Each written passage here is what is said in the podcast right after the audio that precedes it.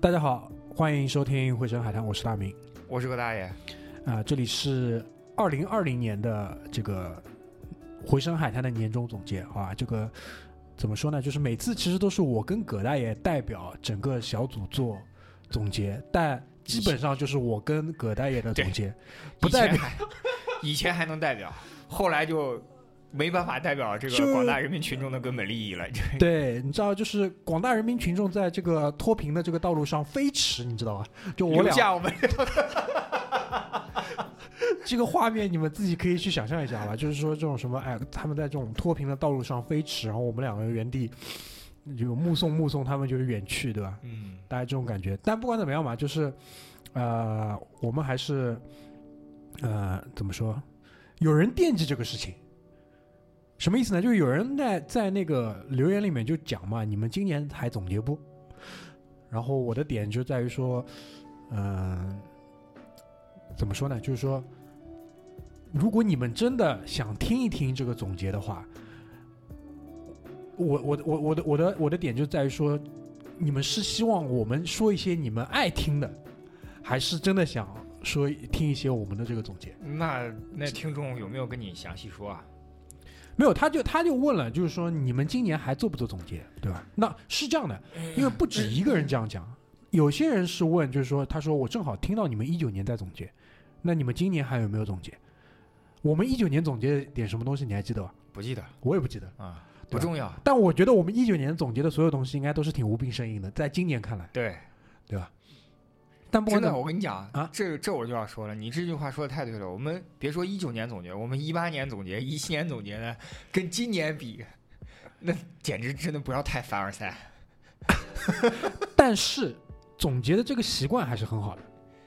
啊，是，对吧？嗯那如果说就是说我们如果没有每年去总结总结的这个习惯，那到了二零二零年，你不一定能够总结出什么东西来。对，这一点你承认啊？这我承认，这我承认。嗯哎所以就是今年其实是赛博朋朋克加凡尔赛的这个这个混合的这个总结。对对啊吧所以呢，我跟葛大爷就商量一下，因为今天好的一点是在于什么？好的一点是今天是我和老葛面对面录这期节目的，时隔两年再一次来到现场录音，哇，这哭了好吧？所以二零二零年其实嗯，总体上，我想给大家的一个，嗯，大的一个概念吧，或者是大的一个点，就是说，大体上永远是公平的，对吧？就是今年，嗯，我们不管是从外部环境、从工作、从生活，包括一会儿我们也是从这三个维度去做这个总结，肯定都是有很多你不希望、没有预料，或者是不曾想它会发生的一些事情，但它就是发生了。但与此同时，它也给你带来了一些东西。所以我觉得大体上还是这个样子的，但只不过有一些带给你的东西，它可能不是短期之内可以变现的，或者是短期之内你可以享受的。那长远看可能会有这样的一个收益吧，在我看来，反正这这个你你讲了这么多，我、我补充一点，嗯就是我一直跟我身边的人说，就是二零二零年发生的所有事情将永久改变人类历史。啊，是这肯定是啊，这个肯定是，对吧？就是当然。它不是唯一的一次。其实你往回看的话，每过一段时间，每过一个周期，它都会有这样的一次一个时间段发对的生。只不对过现在就是我们遇到了，对的，对吧？我们遇到了。三生有幸。啊，对。然后我应该是上个礼拜吧，上个礼拜我那个就突然有一个事情，就是身边发生了一个事情，我就跟葛大爷分享嘛，我说我那个见了个朋友，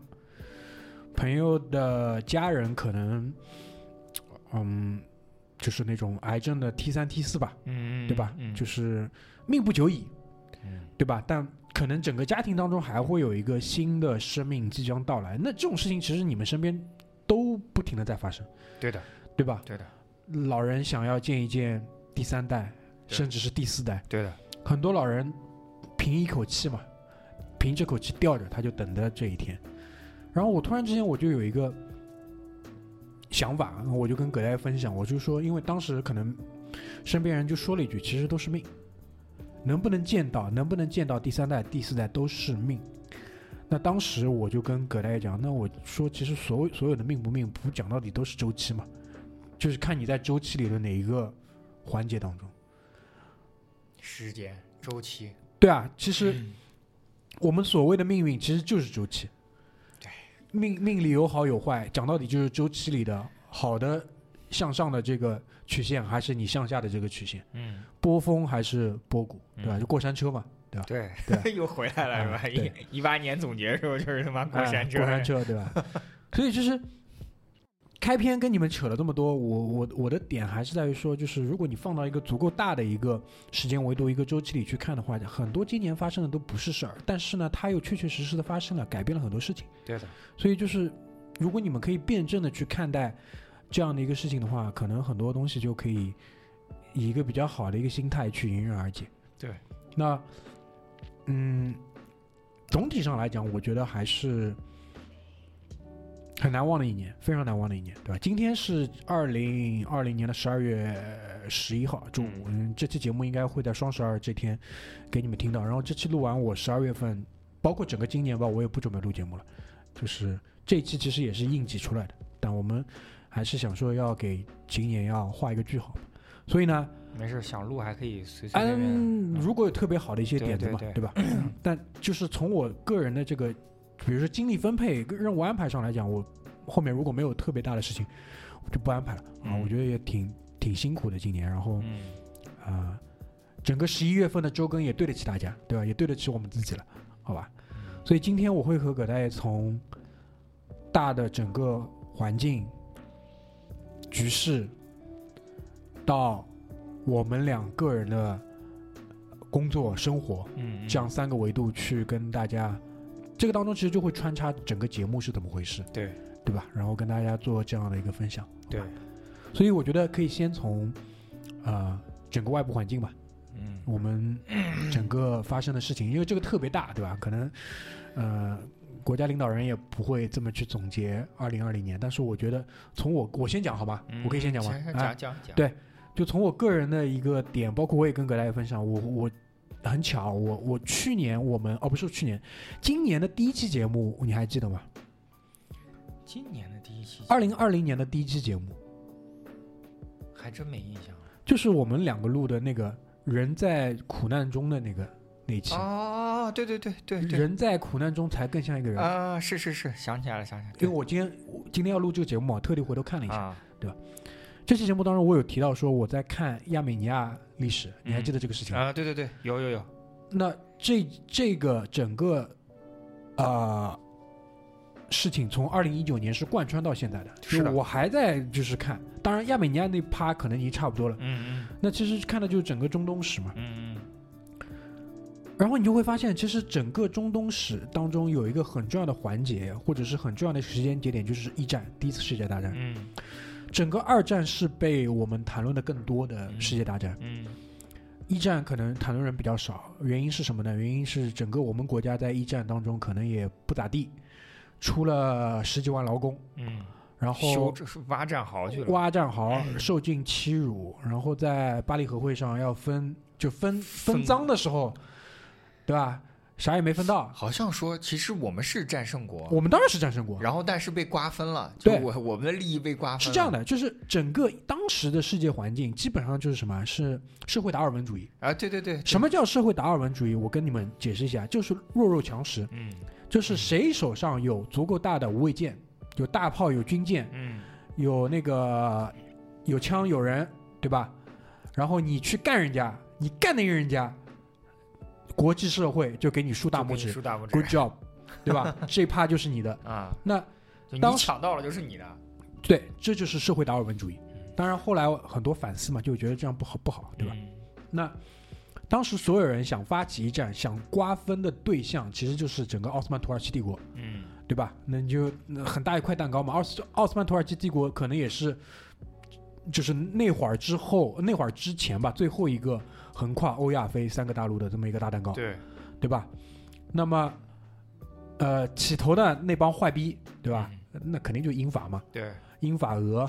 美国进的比较晚，但美国国对美国那会儿还还还美还国哎进的比较晚，美国进的比较晚，但美国呢，就是没进之前也在那边卖军火、卖粮食、卖你所有战争需要用的那些装备，也已经搞了不少钱了。嗯对吧但中国也进了，但每一个国家你出兵的多少，跟你投入的多少，其实就是你对于整场一战的投资。嗯，对那，当整个一战打完之后，要去做复盘啊、不是复盘，就是嗯清盘的时候，嗯，你就根据你投入多少去那往看你回来能够拿啊往回拿多少。那拿的无非其实就是土地，嗯，土地就代表了资源，代表了市场，代表了劳动力，对代表了各种各样的东西，对，对吧？咱们比较不济，没有出兵，我们出的是劳工。嗯反正最后结果不太好，你们可以自己去搜一下，具体我这边不阐述了。那为什么我会就是在讲大环境的时候，一定要把一战、把这个中东干嘛又掏出来讲？因为我的点就是在于说，其实二零二年这个当下，其实离一战差不多是一百年的时间。嗯我们现在的整个环境，我是指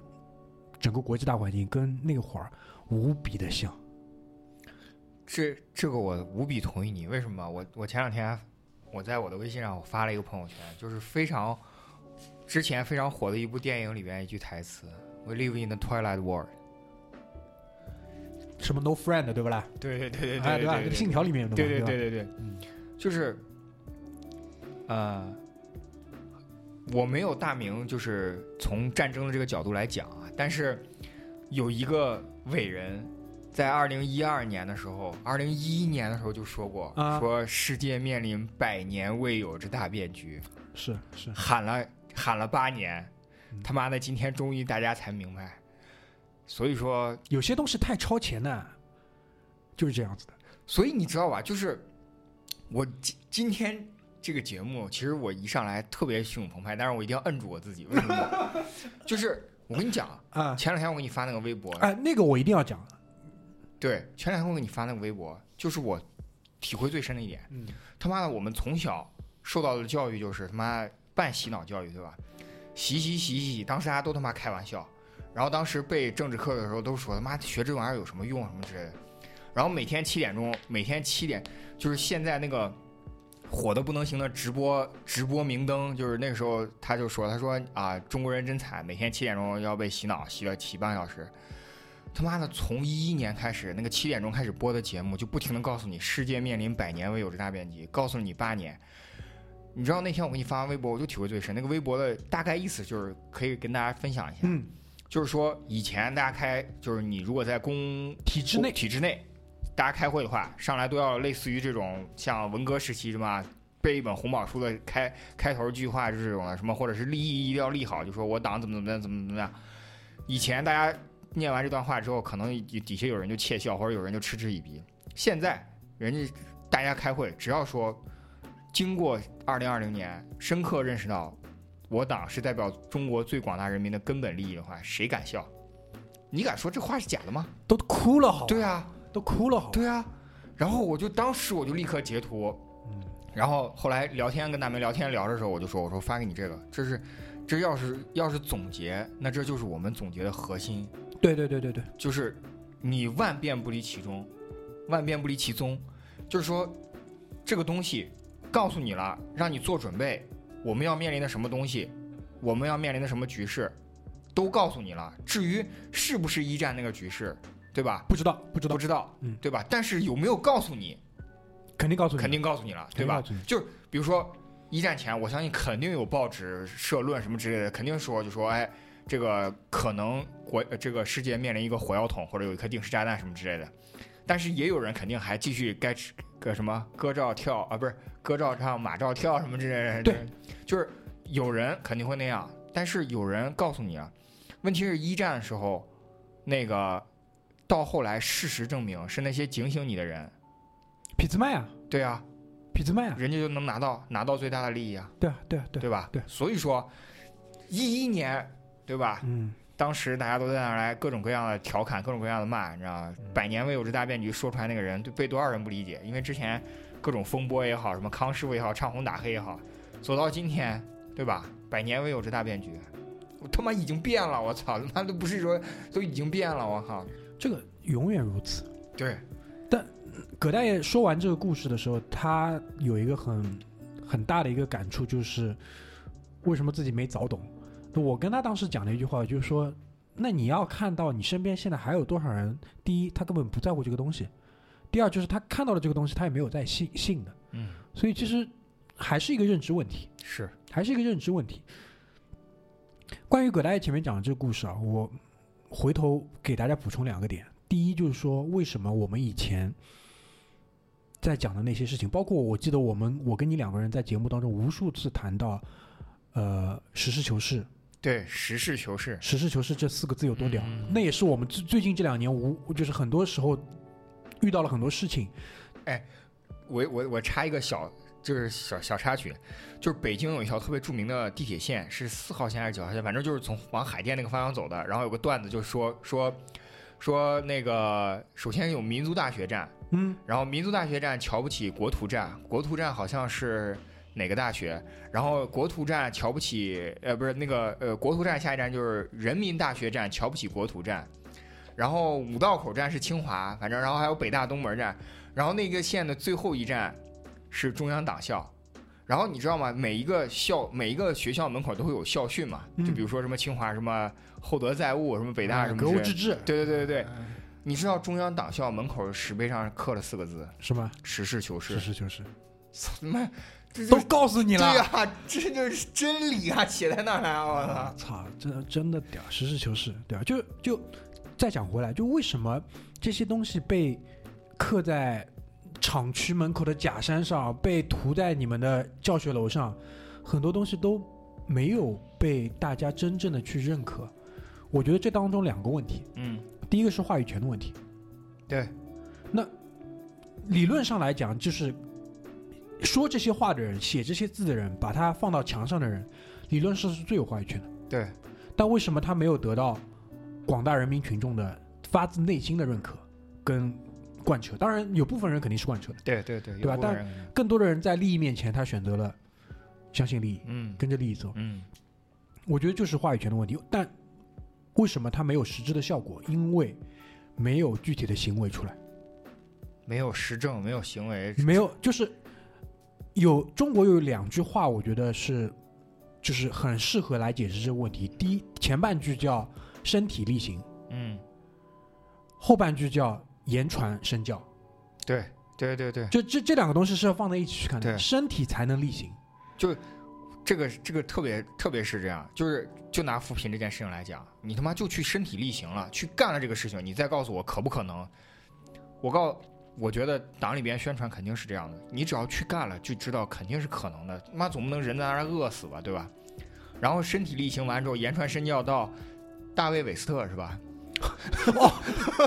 NBA 那个那个那个那个对那个叫叫勇士队名宿大卫韦斯特那个对视频，我不知道你们知道啊，就是大卫韦斯特作为一个学历史的一个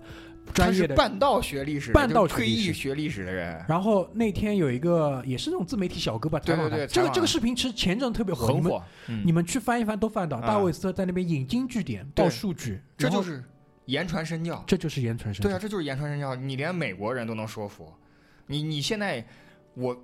我现在相信，如果说那四个自信里边的道路自信和文化自信你还不能理解的话，那二零二零年你基本白过。不是不是二零二零年白过，你人人生活到人生现活到到现在在都白白过了都对白过，对吧？所以其实回到我刚才的那个话题，就是你只有具体的行为出来了之后，你才能做到力行，才能身教。对，那过去有这样的行为吗？有，肯定有，肯定有，我相信肯定有。嗯，但很多东西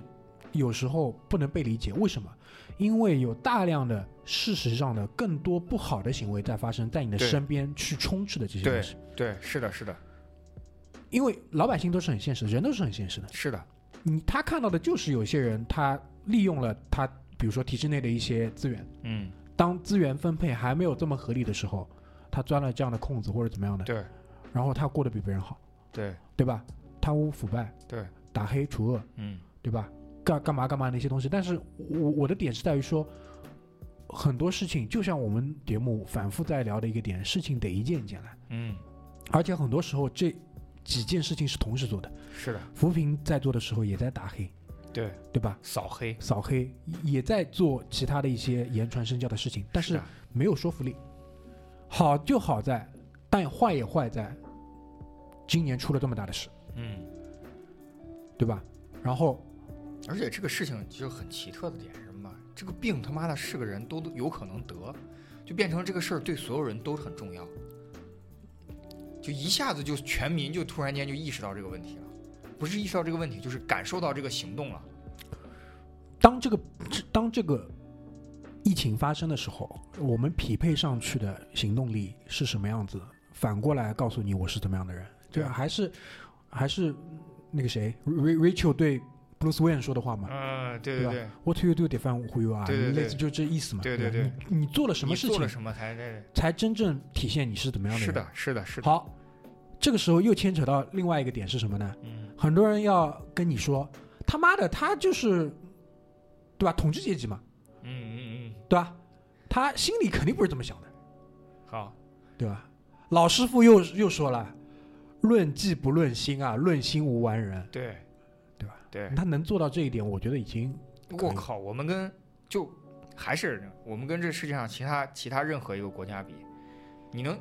你能今天打开荔枝 FM 或者是 Podcast 能能顺顺利利的听我们的节目， 你已经很幸福了。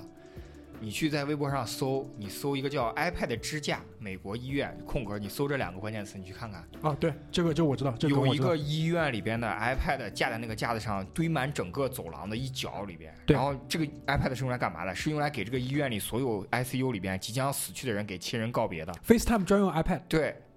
操，你知道吗？你去看那个 iPad 的数量，我靠，他妈的至少得有四五十台，好吧？对。你要知道这四五十台是什么意思？不是说这四五十台放到那儿来，我操，随随便便一两台的，是同时很有可能有四五十个人同时死，所以才需要四五十台。这个，所以，二零二零年总结大事情第一件事情就是说，就是我们对于这个一九年的，如果你对于一九年的国庆理解不深的话，啊，那你对于二零二零年的东西，你是不是可以？国家给了你第二次机会，对吧？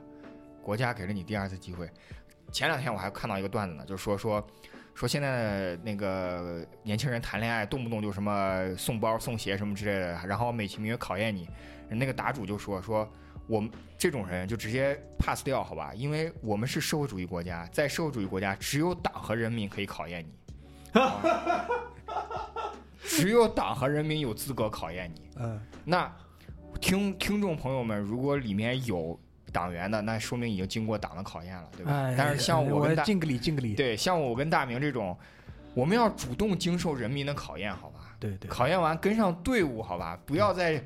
不要再每天这个对吧？嗯这个沉迷于这个各种各样的这种消费主义吧？对沉迷于消费主义义，这种，我们要跟上先进性，好吧？我们嗯，对，我保们持在先进性，保持先进性，好吧嗯？所以说，我觉得这个也是旗帜鲜明的，就是。我其实我发现，啊我们节目做到二零二零年，他妈越红越红又专的， 搞得一点都不担心他妈的没事。 不是，这没办法，就是你被现实说服，知道吧？就我这个小组是一个非常现实的小组，是的，这个小组是绝对是就是就唯物主义唯物主义的小组，努力呃就是坚信唯物主义，对然后相信唯物主义史观，这个对这个点也很重要。然后对对我们下一条就是努力做到实事求是，对吧？努力做到努力做到到实事努求力是做。到是确实，就我们当中其实有很多这种很骚扰的这种唯心主义的东西，哎，但对对对对但一对，般不拿出来讲，因为就是现实会告诉你，就是，呃，就比如说你做做任何的事情，你做任何的这种，嗯，包括做价值投资也好，我们更相信就是有实体实体的那个产品的，对对吧？就是对这些这些东西更能更能说服我们，是的，所以我觉得。嗯，有很多人会问嘛，比如说美国大选啊，什么啊，这个我觉得都不重要，真的已经不重要了。不重要，跟你没有关系，好吧？对，你就是你那只是个新 闻，跟你没有关系好吧？你没有票，就是我们的对手盘重要吗？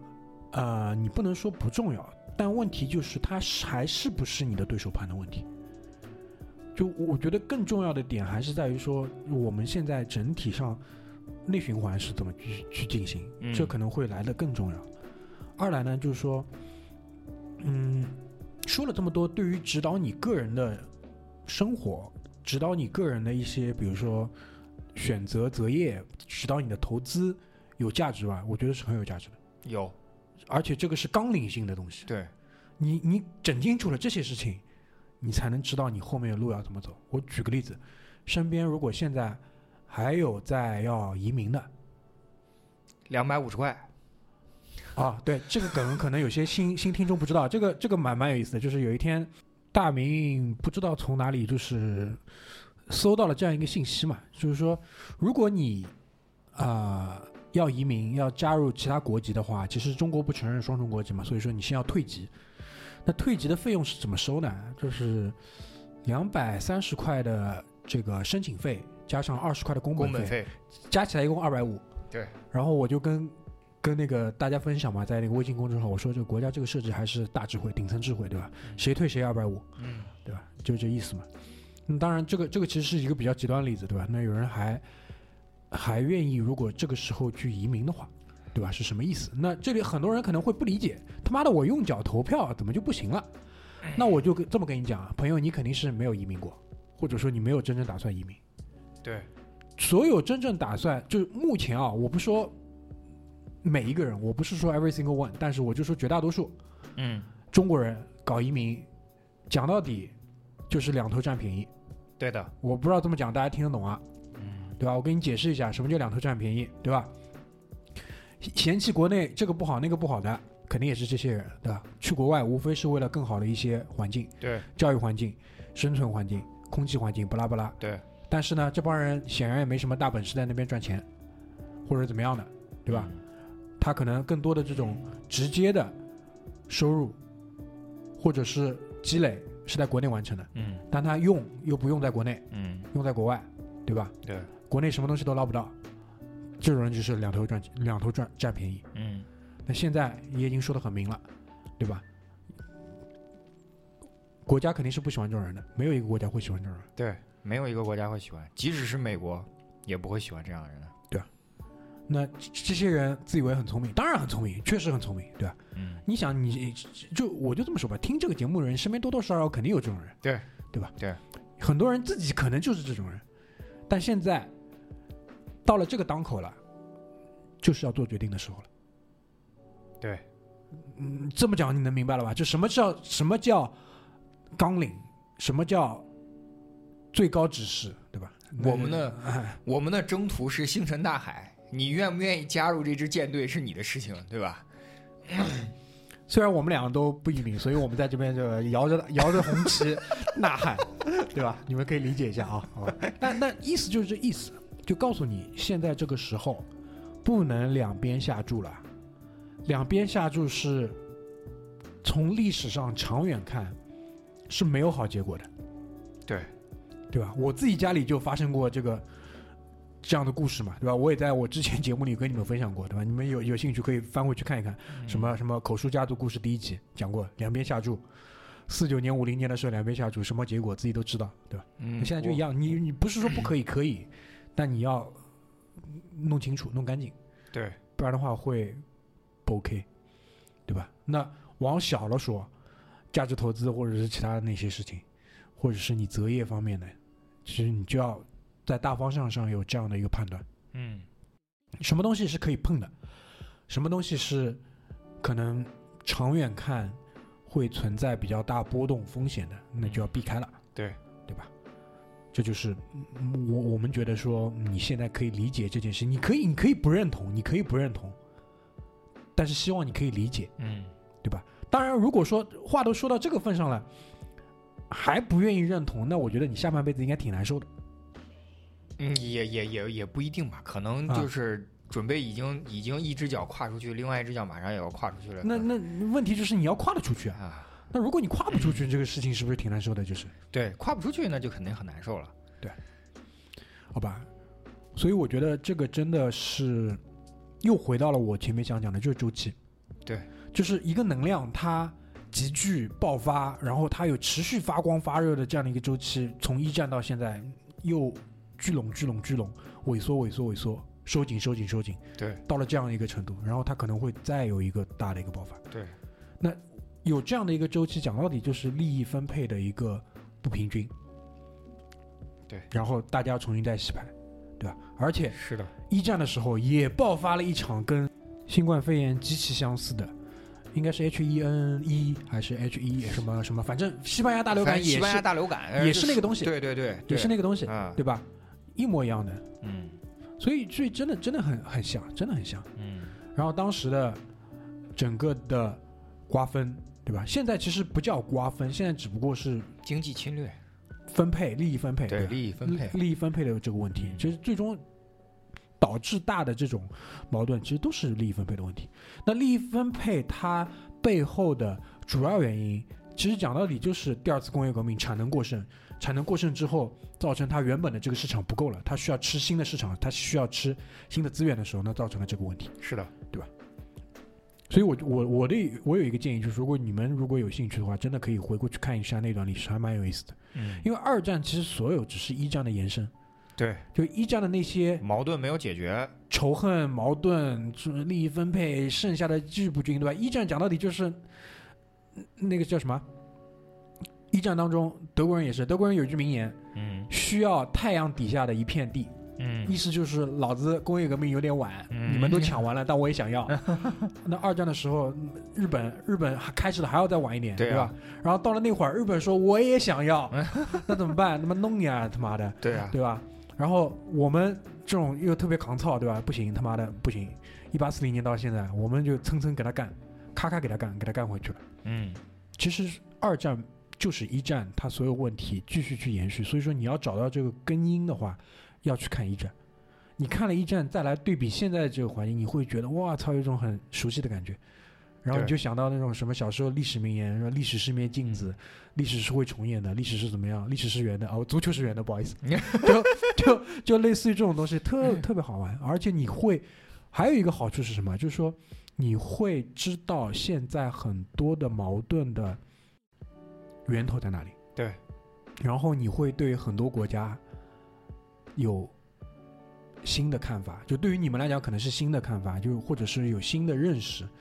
对吧？所以呃老居老居一直说要，老居的原话是你们要很当心德国人 的东西。我们要很当心德国人的东西，我们要很当心美日本人的东西，我们要很当心美国人的东西。对，那英国人也是一样帝，国主义亡我之心不死。哎呀真的是真的是，四九年的领袖已经把世间所有的真理都告诉你了。我操我最近有一个特别奇特的举动，啊！我去找了一个七六年版本的《毛泽东选集》一到五卷，我在搜，嗯在搜罗，因为有很多零零散散的。嗯等到买好了之后，打算读一遍，就是红太阳最红的时候的真理。嗯呃，我特别同意，我接过来大明的这个话题，我特别同意大家去读一下历史，就是在可能在二一年的这个农历新年假期的时候，我建议大家去读一下历史。其实，呃，我们上中学、小学学的那些历史呢，很偏颇，但是有用，它是一个线索，它是作为无产阶级唯物史观的一个线索。然后呢，你再去在长大成人的这个过程中呢，你去读一些其他历史的时候，你就会发现，这个你作为一个物种，人类这个物种，以及你作为一个国民，中国这个国民，还有就是你作为一个这个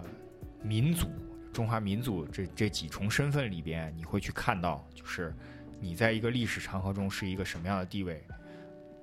不能忽视我们过去啊四千三千多年的这个优良的文化传统，但是也不能这个妄自菲薄到认为我们终将战胜一切。虽然我们有这个信心，就比如说我们的嫦娥这个登月，然后送快递回来，这个点非常重要。这个点重要到什么程度呢？其实这个知识我都有，就是看了网上的段子才启发我。我上小学上初呃不是上初中的时候，上高中的时候我就在想，我说我们是一个特文字发明特别早，我就来自中华文明文字的发祥地河南安阳。然后我就小时候就特别奇特，就是我们是一个文字发明很早的民族，那是不是什么破事儿都有人记呢？然后上还真是还真是，还真是，还真是。然后这个点呢，就突然间有一天那个开讲了，里面就讲说，人类历史往前追溯大概四百年左右之前，就是从一六几几年往前的天文数据是只有中华民族可靠的。我当时一下子就哎想明白这个道理了。这个是我在看那个一战还不是什么时候也提到了同样的观点。我我插一句啊，不好意思，嗯他是讲到什么事情的时候讲的？就讲到葛大爷讲的文字的问题。嗯为什么会讲到文字？就讲奥斯曼土耳其，他们也搞了自己的文字，嗯，因为奥斯曼土耳其帝国也是多民族融合的问对题。对对，他妈的，就弄弄过去之后，就是也要人家学他的文字，嗯他的语言嗯学了，但为什么不能很大规模的被流传下来？嗯，就是你字有了，而且字是当时想尽办法硬凑凑出来的，对对吧？对，这里的字母抓一点，那里的字母抓一点，为什么？因为你文字有了，你没有载体。中国我们有自己的字，我们有唐诗宋词，有所有的小说，有所有的这些东西。那你自有了之后，你有了这么多文化的内容作为载体，所以它可以被流传下来。我操，你说到了一个我特别想说的，就是，呃，你说完了吗？啊，没，就说完了。说完了是吧？啊大明说的文字和载体，实际上大家如果有兴趣的话，我在这里插一句，这也是我在二零零零年体会最深的一点，就是文字和载体这个是比较具象化的。你抽象化来讲，在文字学里边，其实中国的象形文字是目前在世界上唯一流传下来的。仍然和图像结合的文字，对你仔细想，对我们没有字母化，就意味着我们能够，就是你身为一个中国人，依然能够读懂五千年前的东西，这很恐怖。对，这就意味着你有可能是这个，就是我们总说什么科幻小说啊什么之类的，但是大家有没有想过，你有可能本身作为一个中国人，你就是这个星球上最智慧的生物。对因为你可以瞬间看懂五千年前的事情。不单看懂了，而且他妈的，就是基本上还大差不差，就是对对对对对啊吧所以说，回过头来，大明说了，我们跟一战前很像，但是我始终认为，就是战争的爆发可能性有局部的，好吧？比如说像什么核泄漏，比如今天有核泄漏了，然后那个可能不稳定的局势会增加，战争可能性有，但是我还是那句话，我我觉得那句话特别好，就是我们的征途是星辰大海，嗯，对吧？吧？飞船已经能上月球了，那个照上海买特斯拉的这个程度，我估计美国可能会先上火星，但是我们可能是紧随其后，可能可能呃，这我操个用特斯拉纳的税可以我把我们第二个送上火星，对吧嗯？我认为我们的征途是星辰大海，这个我们不会毁灭在这个星球上。呃，我接着葛代这个再补充两点啊。第一就是说，是关于我前面说的这个文字跟语言的这个问题，就是说，嗯，因为有了这么多的文化内容，它作为这个载体，它可以特别顺利的去呃发想下去。第二呢，就是说，我们所有的这个文字，它是对应于你可以讲图像也好，或者是它的这个动作含义也好，嗯这可能也部分解释了为什么我们会更倾这个民族会更倾向于就是唯物主义，对的，对的，对的，对的，对，这是这是一方面。嗯第二呢，就是说，因为因为这这是个路线选择问题，就当当当然我们当时也选择过其他的路线的，对，包括就是呃，其实一战的时候对应的国内的时候，其实我们也在搞洋务嘛，嗯，对，我们当时也有一些人就特别愚蠢，想请洋师，对，就直接请职业经理人，请英法过来代理我们去管理这个国家。他对妈的，这个真的先进，嗯好吧？就卖卖国，而且是真心诚意的希望这个国家好的这种卖国就，是卖国卖到自己相信，这也是一种境界。境界真的境界，啊这也是一种境界康康良二位大师，好吧，这个老呃抱拳了，铁子，嗯没没什么好说了，对吧？第二，上月球这个事情，呃，上月球这个事情，你说它的象征意义大吧？当然大，但嗯我就这么给你讲，象征意义背后这么大的一个投资下去。你永远要相信，run 一个国家就运营、运营、运行或者运营，嗯，经营一个国家，跟经营一盘生意，很多时候是大差不差的，是的，因为背后就是就经济学的那个供求关系、的生产关系，对吧？然后再运行。那我们做了这么大的一笔投资，你觉得是不是就 这不叫投资，这叫 R&D，研发投入。哎呀，我我我随便你怎么说，好吧？ 就反正你放了这么多钱进去，产生巨大的效益，会产生巨大的肯效益。定要有巨大效应。嗯那当时，我我我扯远一点啊，美国的整个阿波罗登月计划，嗯，你所有用下去的这些材料科技、对动力科技、对，巴拉巴拉其他的科技，其实是很多是反哺于民间的，是的，是但的。这些都太小。嗯，月球上有一些东西是现在地球上没有的，对，当中有几个一两个元素，搞回来之后是跟能源开发新真正的新能源开发是挂钩的，嗯，所以这就是为什么我们一定要现在至上主义。说不定那个月球是这个跟外星人联络的入场券。不是前两天爆出来一个花边新闻，说特朗普跟就是美国一直跟外星人有联系，然后特朗普差点说漏嘴什么之类的。这这大家说一下笑一下，但是我就觉得，对吧？说不定月球登登到，就因为你你说实话，十三亿人到现在还没有一个十四亿人了，十四亿人了，嗯还没有一个上过月球，对吧？说不定上了月球真的就，你怎么知道杨利伟上天之后见到了什么东西呢？嗯对吧？你不知道啊，但是你相信。既然代表了最广大人民群众的利益，嗯你就一定能够受到恩惠，啊，对，只呃是大小的问题呃。早点晚点，哎，一个是早点晚 点，一个是多点少点。对， 对啊，一个是早点晚点，一个是多点少点，好 吧？就是这个这个，你要要要知道说这个动作背后会有更大的一个意思，你们可以去搜一下，好吧？因为我不确定这个东西能不能放，但你们可以去搜一下，这个嗯跟、跟那个呃动力跟能源，因为这个直接跟生产力挂钩，对，有关系的。是的，好吧？嗯因为现在其实最主流、最高效，也不叫最主流吧，最最顶级效率的，基本上就是核能，是，那个东西比核能屌一点，嗯，好吧？但是需要的这个元素，地球没有，月亮上有，好吧？你点点一点，你们可以去搜一搜，网上应该是搜得到的，好吧？嗯，呃，关于、呃包括那个那个那个谁，小崔，崔娃，嗯，蛮有意思的。这个这个，当然崔娃就是说嘛，就是说你中国人在现在这个时候登月，对吧？嗯是不是会什么把新冠带上去或者干嘛？我的点特别简单，因为很多人在问，哇，这个人怎么前后反差这么大？我说，嗯首先第一，拜托，人家是搞媒体的，好吧，对啊，人什么热点是热什么蹭什么嘛，对吧？对吧？人家是搞媒体的嗯，而且他他一直是很左的，是的，对吧？那现在左的已经登台了，那你继续为主子吹啊，嗯对对吧？那主子的对立面永远不是右啊，而是中国啊，是的呀，不就这个道理吗？这个嗯，不延伸了，但你们知道就可以了，嗯对吧？嗯，好吧？所以外部环境他妈已经扯了四十五分钟了，蛮好的我现嗯蛮好的我我现在不知道怎么收尾，好吧？ 葛代，你有什么想要收尾很好收啊，啊？还是第一，不要去交那两百五，好吧？家里人，家里人要交也可以，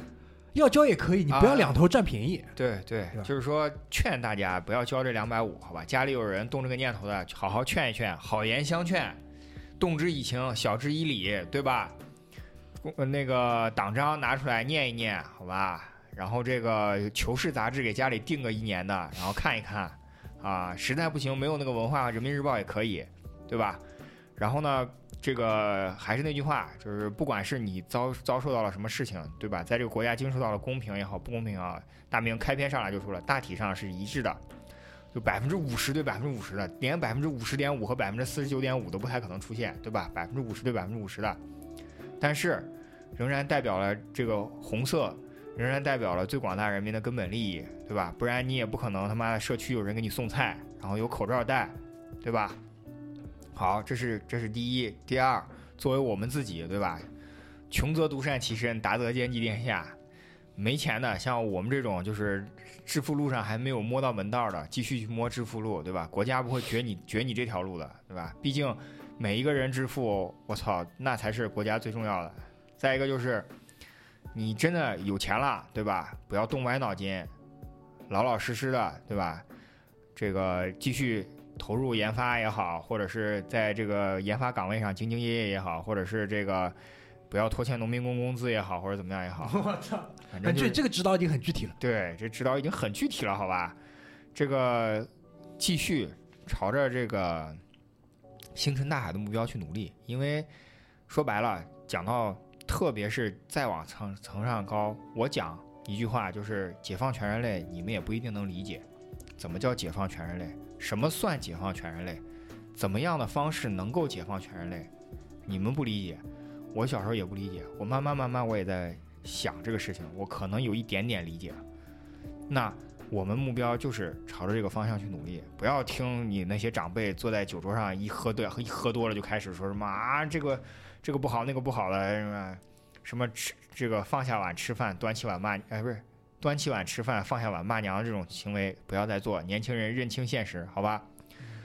年轻人这个二零二零年有几件事情要跟你们有关系，第一就是不要被套路贷，不管是蚂蚁金服也好，这个蚂蚁花呗、借呗，还是这个蛋壳公寓也好，不要被套路贷，自己有点逼数，挣几个钱花几个钱，好吧，不要他妈的挣个三五个想花三五十个的这种啊，抵制消费主义。我们小我们这个节目之所以分裂，也是因为节目里边出现了严重的消费主义倾向。没有，但人家花得起，对吧？这也就算了，对吧？这个我们只是我不说了吧，开篇就说了，人家在这个奔小康的道路上一路飞驰，对吧？对，然后呢，嗯、这个保持存活，这个是这个是这个已经淡出节目的一位同学这个给我发的，就是保持存活，及时入场。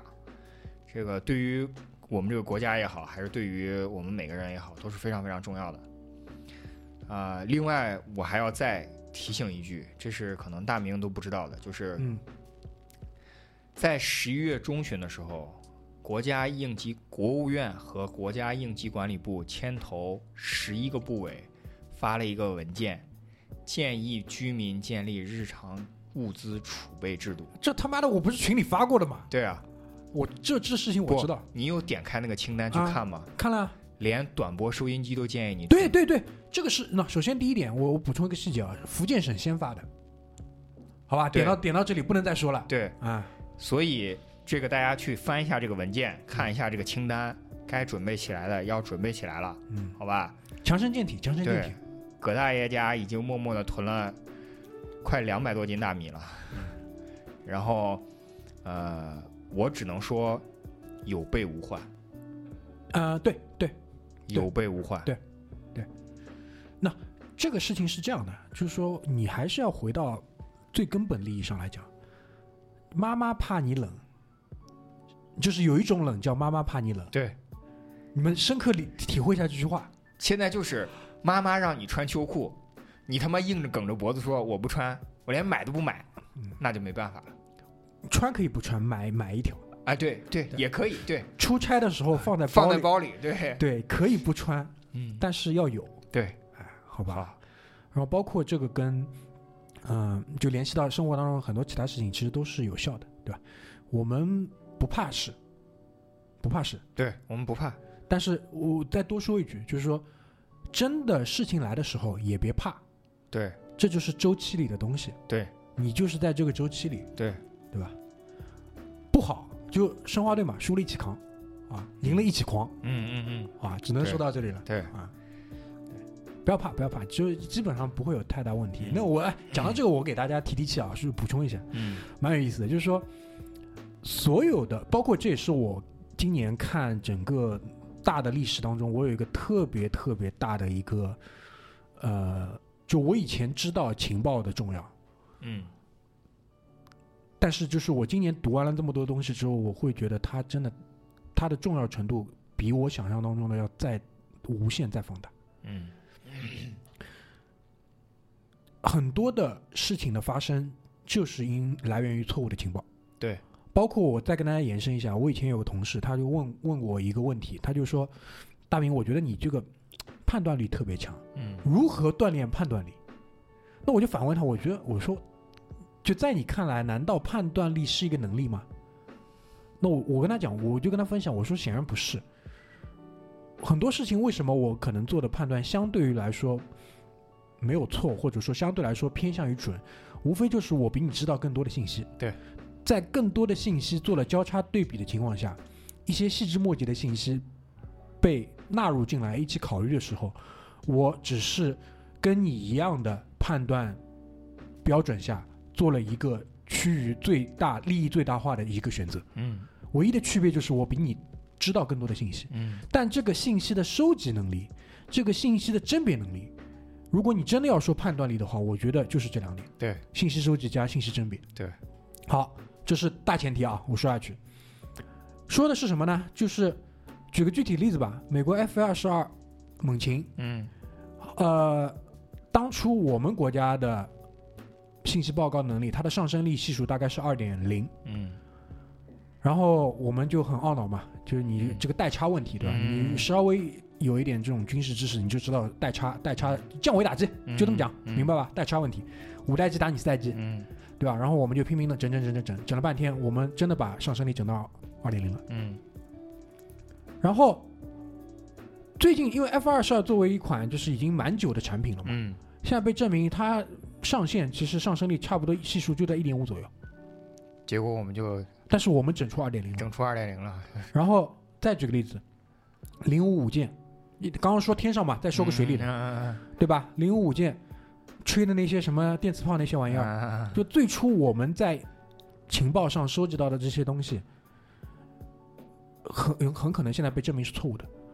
但是这这个民族的人就真的把它整出来了，就硬硬顶着就把它整出来了。整出来了。啊啊！我们这个民族，这个我跟你讲，我们这个民族真的就是他妈的，就算这条路错了，就是我中国有句古话讲，不撞南墙不回头，不到黄河不死心。嗯那、中华民族是，呃，头撞南墙撞破墙，呃，到了黄河架桥 架呃过呃叫什么？到了黄河架桥过，就是这种的啊，这个真的蛮屌的，真的屌，这个的真的屌啊蛮。屌，这个真的蛮屌。但我不是说这个世界上没有像我们一样的这么屌的民族，有的有很多，有很多这个但是啊不，像我们这么牛逼的民族，在这个星球上一个手数过来了。对，但是你就当你考虑到就是说整个数量级的时候，啊，那是没有那了是啊，没有啊，没有了，就是很多就对于对手盘来讲，最可怕的就是我吹的这些牛逼，在我的对手盘身上，他把它一一实现了，对，这个是这就很很可可怕，这这个是真的这非常可怕，这个是很可怕的事这情是。很可怕的事情，对对的，包括那个去年你们有没有看那个 D F 十七是十七吧？嗯，对对对那个对，那个导弹那，个导弹，对，他妈的也整出来了呀！嗯，这个东西人家还没有，对吧？那很多人又要讲了，我们没有实战经验，我就这么跟你讲，当初他妈的四，哎，日本人来的时候，包括到最后抗美援朝，谁有实战经验？你有跟美国人的实战经对验吗？呀，对呀，很多时候实战经验很重要，是很重要，但有一些超出可能实战经验范畴的东西。对，但还归根结底一句，就是我们还是坚持认为说，应该是不会有这么一天的。为什么？因为有这么多撞南墙的人，他在做这么多的具体的这些工作，是，人家也不傻，对，就这么道理，嗯，好吧？就葛大爷，你的这个这这一趴的这个总结，我不知道嗯结束了吧？结束了，就这好样，嗯我觉得那讲了挺多了，我最后嗯就讲一个扶贫的事情，嗯，这个我觉得还蛮有意思。为什么我会对这个点还蛮执着？因为你如果你真的是过去每一期《汇成海南》都听的话，你会知道，啊，在我身边吧，有很近很近的一群人是真的在做扶贫工作的，嗯然后对口的方向是云南。嗯那今年我在跟他们吃饭沟通的时候，很欣喜的得知，很多在那边的他们从事长期跟踪、长期去呃为之奋斗的这些项目，现在已经脱贫了。那他们真的的好，真的好，对他们的大的方向，因为这样的一个情况，就造成他们整体上的这个编制就可能会被缩减，嗯他们当中的一部分人就会投入到其他的工作当中。嗯包括上海这边很多对口支援的一些呃省市一些地区就会被拿掉，因为我具体的我可能听的有点忘了，但比如说贵州可能就会被分分分到其他的一些，嗯，因为以前上海的话，云贵、呃川藏嗯对吧？然后新疆嗯肯定会比较多，但现在的话，很多就会被拿掉。很多具体的扶贫的这些细节，如果你真的有去看 CCTV 的话，他会告诉你很多细节的这个故事是的，当中这些困难，就是像每天你每天爬起来要做早餐、要做午餐那么基本的那些事情。对的，但是有很多人真的是在做。对，当一个很小的事情被坚持做的时候，他最终可以得到的这个收益，或者是他最终可以达到的效果，是你不能想象的。是的，然后再往大了讲，为什么要这么坚持的去做？包括这个是写进每一个领导班子的 performance review 对年度绩效考核的内对容里对的东西对。对每个五年计划当中都会有这部分内容。对的，那现在是第几个五年了，十三五结尾马上要开十四五，对吧？十四乘以五，你们自己乘一下。我们建国才多久？那为什么从那个时候就开始，很多时候大卫·韦斯特也说，就是除了 他说，你知道吗？这个中国人真的是在每五年制定一个计划，且每五年都完成了这个计划。我就想到那个，笑死了，真的笑死了。对吧？为什么要这么坚持去做？因为如果你连这个都做不到的话，你是没有资格说代表最广大人民的根本利益的，就这么简单。就还是回到我们之前开篇的时候讲了一句话嘛，就是说你无论你说什么都不重要，你做什么代表你是怎么样的人。言传身教，言传身体力行，言传身教。对言传才能身教，身体才能力行。对吧对对对，是有这个观点，好吧？所以我觉得，我们我觉得蛮有意思的。就这一期我们本来还准备扯一些自己身上的事情，但完全没收住，对吧？那这样，就这一期呢，我们放在整个二零二年的第最后一集，然后你们可以去对照一下我们在二零二零年年初录的，就是苦难人在呃苦难可里以，可以可以，就这我觉得蛮好的，就是这啊样就变成了一一一手一尾一个呼应嘛。对对对，对吧？这样的话，为整个这一年去做一个注脚，我觉得还是蛮有意思的。然后这一年也，嗯，很难忘，对吧？我也希望说，啊、会是对于每个人来讲的一个，嗯、启发吧，